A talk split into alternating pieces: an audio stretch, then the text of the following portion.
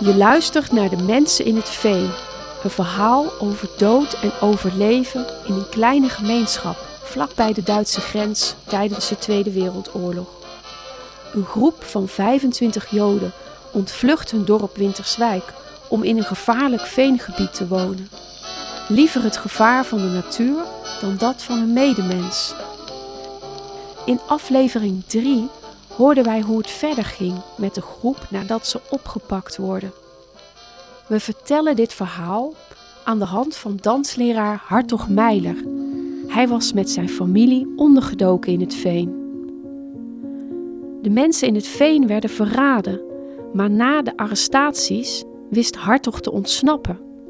Hij duikt eerst kort in Winterswijk onder en daarna in Vlaardingen. Hartog maakt na zijn lange onderduik de bevrijding mee. Nu begint een gevaarlijke en bijzondere fietstocht naar huis. Door een gescheurd Nederland dat nog steeds deels in handen van de Duitsers en hun aanhangers is. Het is voor Hartog een hele aangrijpende ervaring om voor het eerst zijn onderduikadres te verlaten. Raar genoeg is een van de eerste dingen waar hij aan denkt naar de kapper te gaan. Ik ben een beetje gek, maar ik word er zo erg graag hier naar de kapper. Klinkt wat gek, maar ik wou zo ontzettend graag naar de kapper. Want mijn haar was al die jaren met een nagelschaartje geknipt door mijn zus. En ik had haar geknipt met datzelfde nagelschaartje. Samen met Joop, de zoon van de familie waar hij ondergedoken was, gaat hij voor het eerst weer de straat op. Het is niet makkelijk om weer buiten te zijn. Ik viel met mijn rug tegen de muur. Ik werd verschrikkelijk duizelig en, en draaierig. Het was net precies of de huizen bovenop me vielen. Dat was zo'n vreemde gewaarwording dat je voor het eerst na al die tijd weer op de begane grond stond en tegen de huizen opkeek, waar je anders van bovenaf gekeken had. Dat was zoiets eigenaardigs. Daar moest ik even een poosje aan wennen, voordat ik weer normaal kon lopen zonder het gevoel te hebben: ik draai om mijn as. Als ze bij de kapper zijn, legt Joop uit dat Hartog jarenlang bij hen ondergedoken is. Er hoeft niet betaald te worden. Er is alom blijdschap. Ze wandelen terug naar huis, maar schrikken dan van heel veel lawaai en dan... Kogels ketsen over de straat. Wij doken het portiek in en, en wat bleek nu het geval? De Kriegsmarine die daar in Vlaardingen lag, waarvan de jonge kerels met Vlaardingse meisjes eh, op waren geweest, die hadden ontdekt dat hun vriendinnetjes kaal geschoren werden. En dat gebeurde aan het eind van de straat. En dan heb je weer ineens in de gaten hoe je weer eens door het oog van de naald bent gekropen. De kogels ketsten gewoon op straat naast je voeten. Hartog komt weer met de schrik vrij. Bevrijd Nederland blijkt nog steeds een gevaarlijke plek.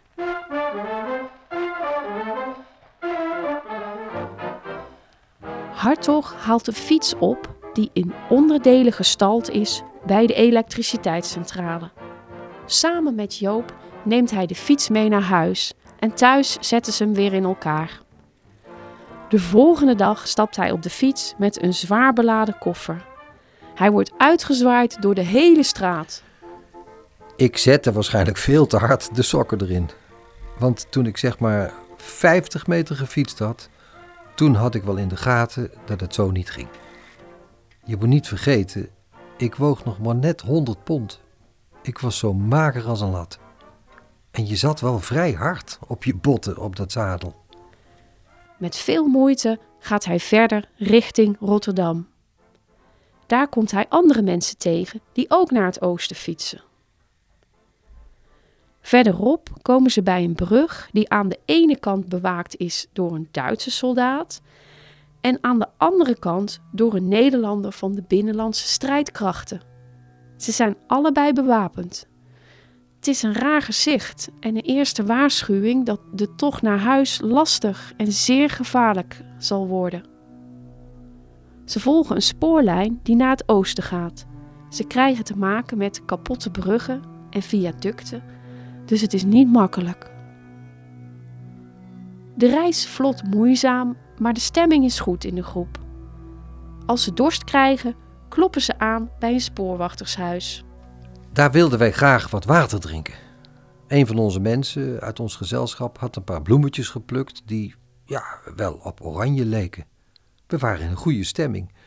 Toen kwam er een vrouw achteruit en die zei: Wat doen jullie hier? Maak dat je wegkomt. Wij waren stom verbaasd natuurlijk, want we wilden alleen maar graag een beetje water hebben. Weet u dan niet dat u in bezet gebied bent? Zonder het te weten waren ze inderdaad weer in bezet gebied gekomen. Nadat ze wel wat water hebben gekregen, gaat de groep verder. En binnen een paar minuten komen ze een man tegen die hen waarschuwt dat er Duitsers in de omgeving zijn en Nederlandse SS'ers. De groep krijgt het advies om naar een kamp te gaan. Het is een kamp met noodwoningen voor evacuees uit Arnhem. Hartog en zijn nieuwe vrienden blijven in het kamp slapen.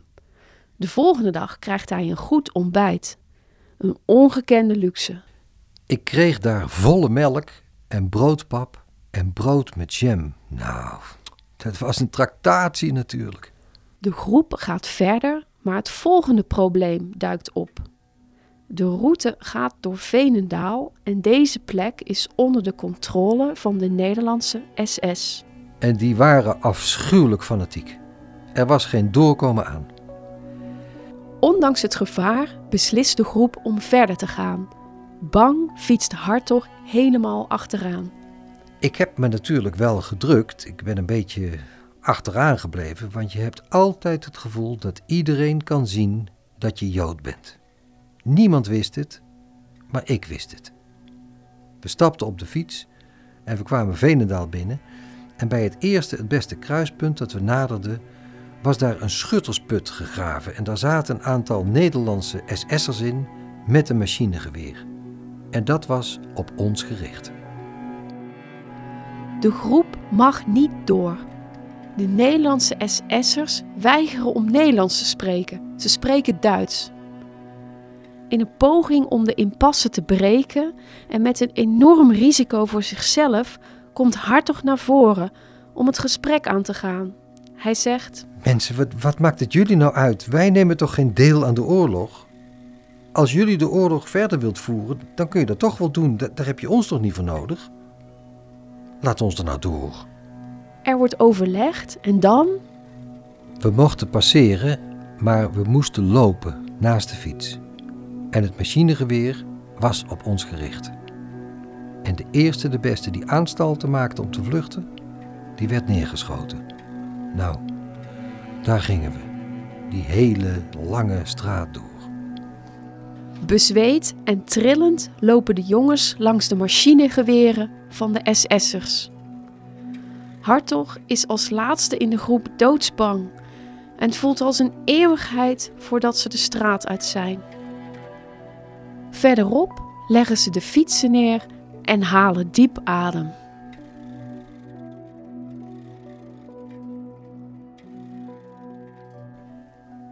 Ze fietsen door en zien in de verte verkeer van de geallieerden. Maar hoe komen ze daar? Een jongen vertelt dat de enige weg om bij de geallieerden te komen via zijn tuin is en dan een weiland over. Ze gaan het prikkeldaad over en door sloten heen met de zwaar beladen fietsen. Het is moeilijk, maar de groep haalt het en ze komen bij de grote weg. We stapten op de fiets. We waren zo opgelucht. Ontzettend. Slechts een paar honderd meter verder worden ze gestopt door een Nederlandse soldaat. Ze mogen niet terug naar het westen en niemand mag door naar het oosten. Hartog kan dat moeilijk geloven. Hij laat een brief zien dat hij door mag, maar de soldaat blijft volhouden dat het niet mag. Hartog spreekt de soldaat aan. Zal ik u eens wat vertellen? Wij hebben zoveel avonturen beleefd. We zijn langs zoveel Duitsers gekomen. We, komen net door Venendaal en, en daar zijn we overal doorgekomen. Langs onze vijanden. Zouden onze vrienden ons nou tegenhouden? Dat lukt u niet.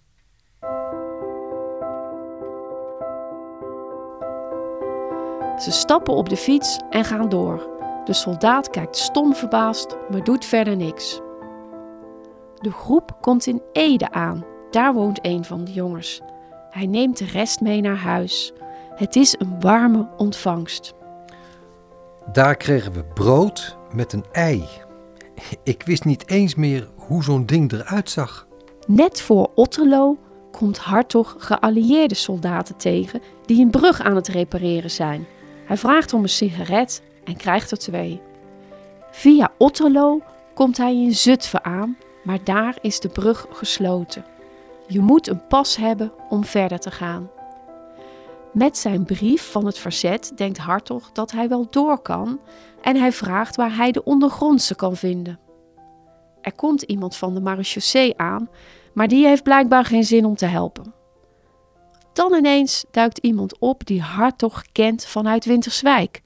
Hij wordt meegenomen naar een ander gezin van voormalig Winterswijkers. Het is de familie Toebers. Ze viel bijna flauw toen ze me zag. Och, mijn jongen, mijn jongen. Wat ben ik blij dat ik je zie. Ik kom meteen aan tafel bijschikken en wat aten ze? Kapucijners met spekvet. Moet je voorstellen wat ik, wat ik die tijd aan eten had gehad. En wat voor zware kost daar op me toe kwam. Ik heb gegeten als een wolf. Na het eten fietst Hartog door naar huis. Hij ziet bekenden, maar hij wil zo snel mogelijk naar zijn eigen huis. Ik had haast. Ik moest naar huis. Ik moest naar mijn verloofde. Tot iedereens verbazing is Hartog ineens terug in het dorp. Niemand verwachtte mij, want iedereen wist dat het westen afgesloten was en dat er niemand meer door kon.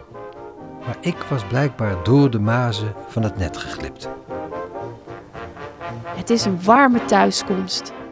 En van de dansleraar wordt er meteen actie verwacht. Toen ik smiddags op straat kwam, kom ik een van de zoons van bakker Konings tegen. Die zei: Wij hebben een club. Wanneer kun je ons dansles geven? Ja, dat kan wanneer ik een zaal heb. Die vrijdag had ik de beschikking over een zaaltje en daar gaf ik mijn eerste dansles weer.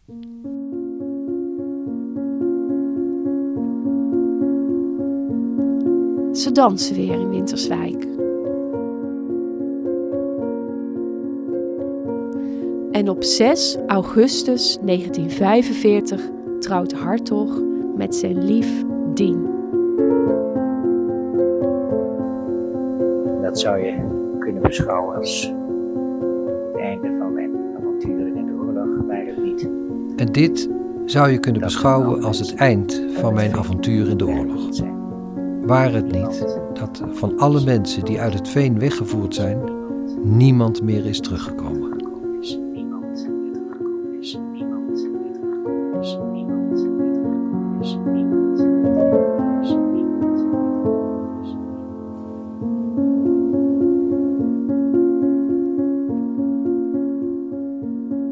Je luisterde naar een aflevering van De Mensen in het Veen, een speciale reeks in de podcastserie Mens door Astrid Dekkers. Mede mogelijk gemaakt door de makerssubsidie van de gemeente Den Haag. De citaten uit het interview komen uit de bundel Met de moed van de angst. Het volledige interview is ook te horen via de website van het Erfgoedcentrum Achterhoek en Liemers. Acteur Jaap Spijkers sprak de stem in van Hartog Meiler. Montage door Andy Clark.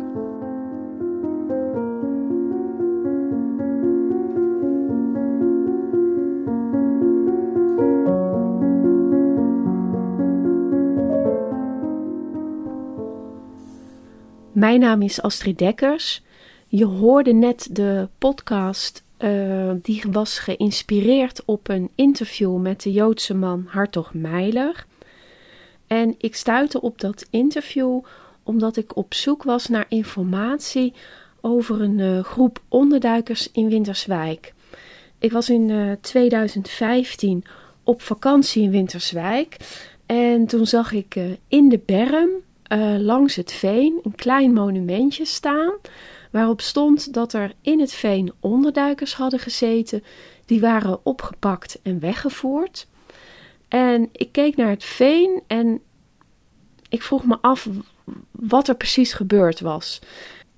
Ja, ik, ik ben uh, uh, eigenlijk in dat verhaal gedoken en toen het liet me niet meer los. En toen vond ik hier in het archief in Den Haag, waar ik woon, uh, daar heb je het archief voor bijzondere rechtspleging. En daar vond ik een proces verbaal over die zaak.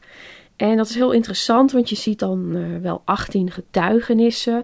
En je ziet ook heel sterk dat uh, na de oorlog dat iedereen gaat naar elkaar wijzen als schuldigen. Dus de politie naar de marechaussee, de boswachter wordt beschuldigd. En ik ben ook uh, me gaan verdiepen in het verhaal van de nabestaanden. Dus ik heb gesproken met nabestaanden van de helpers en nabestaanden van de overlevenden. Uh, maar ook nabestaanden van uh, de boswachter die de onderduikers verraden zou hebben.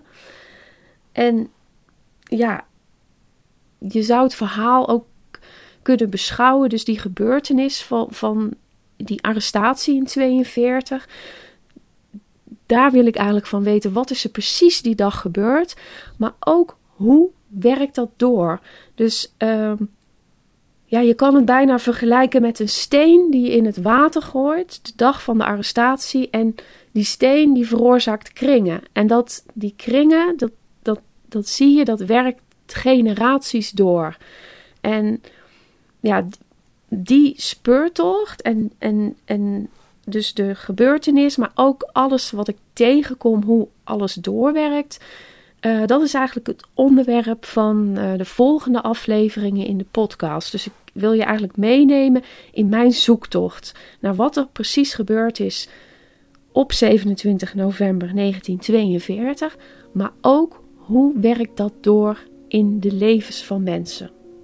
Een van die onderduikers die ondergedoken zat in het veen was Philip Schwartz. Philip zat daar samen met zijn vrouw en zijn zoontje en dochtertje.